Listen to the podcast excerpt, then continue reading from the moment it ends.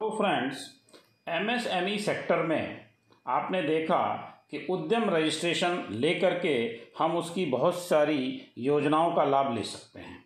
लेकिन ऐसा भी है कि बहुत सारे लोगों को उद्यम रजिस्ट्रेशन से वंचित रखा गया था। एक बहुत बड़ा सेक्टर है जिसको कि अभी भी उद्यम रजिस्ट्रेशन प्रोसेस से दूर रखा गया था, उनको इसका लाभ नहीं मिल पाता था। उससे संबंधित एक बहुत बड़ी न्यूज़ निकल कर के आई है, जिसको हम सभी को जानना बहुत ज़रूरी है, जिससे हमें बहुत लाभ हो सकता है। तो उसके संबंध में एक जो सूचना निकल कर के आई है, उसको हम देखते हैं कि उसमें क्या लेकर के आए हैं ये है एक सरकार की सूक्ष्म लघु एवं मध्यम उद्यम मंत्रालय के द्वारा ऐसी सूचना दी गई है कि सरकार ने खुदरा और थोक व्यापार को सूक्ष्म लघु और मध्यम उद्यम के रूप में शामिल करने की घोषणा की है। जैसा कि आपको पहले से मालूम है कि ये सेक्टर एमएसएमई के अंतर्गत नहीं था।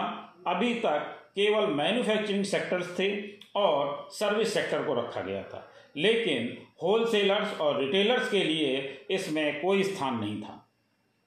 तो उसी की ये घोषणा की गई है, जिसमें इन्होंने बताया है, सूक्ष्म, लघु और मध्यम उद्यम एमएसएमई सड़क परिवहन और राजमार्ग मंत्री श्री नितिन गडकरी जी ने आज खुदरा और थोक व्यापार को एमएसएमई के रूप में शामिल करते हुए एमएसएमई के लिए संशोधित दिशा निर्देश की घोषणा की है।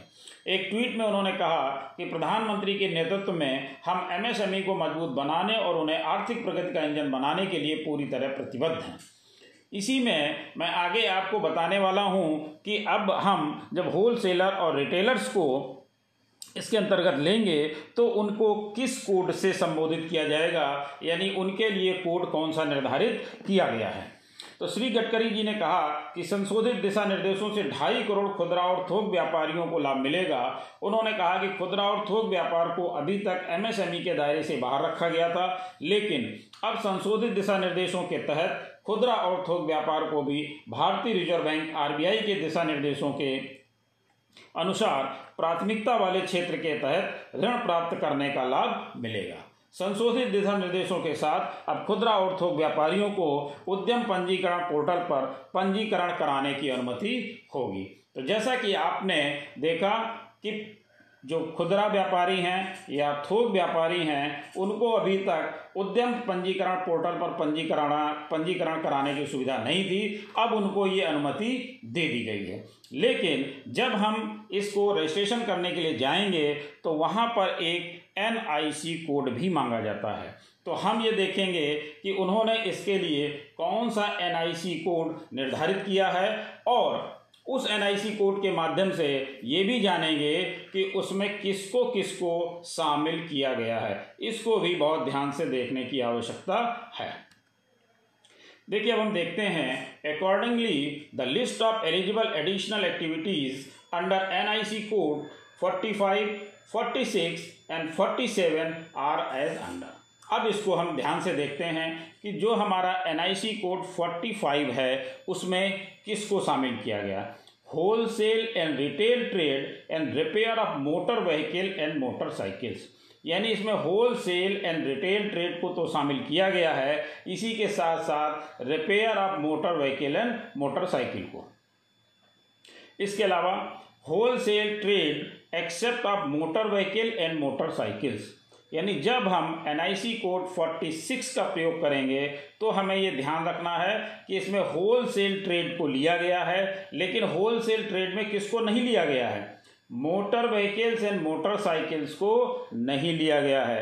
यानी सारे होल सेल ट्रेड इसमें लिए गए हैं, लेकिन हमें ध्यान रखना है कि मोटर व्हीकल्स एंड मोटरसाइकिल्स को इसमें शामिल नहीं किया गया है।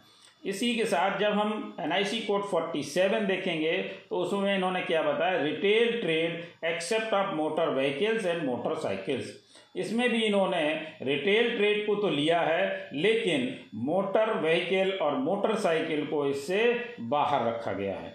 तो जब भी हम अपना पंजीकरण कराएँगे तो एनआईसी कोड को ज़रूर ध्यान देंगे और NIC कोड में क्या बताया गया है, इसका भी ध्यान रखेंगे।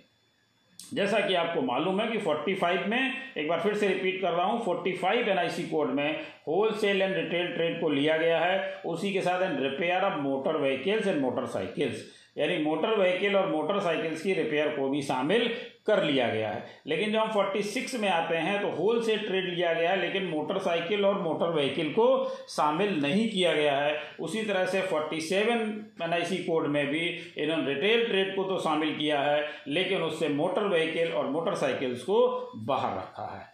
तो ये एक बहुत ही इंपॉर्टेंट सूचना थी जो आपको मैं देना चाहता था। इसी के साथ साथ इससे जब डिटेल में इसकी जानकारी मिलेगी तो मैं आपके साथ बहुत जल्दी शेयर करूँगा।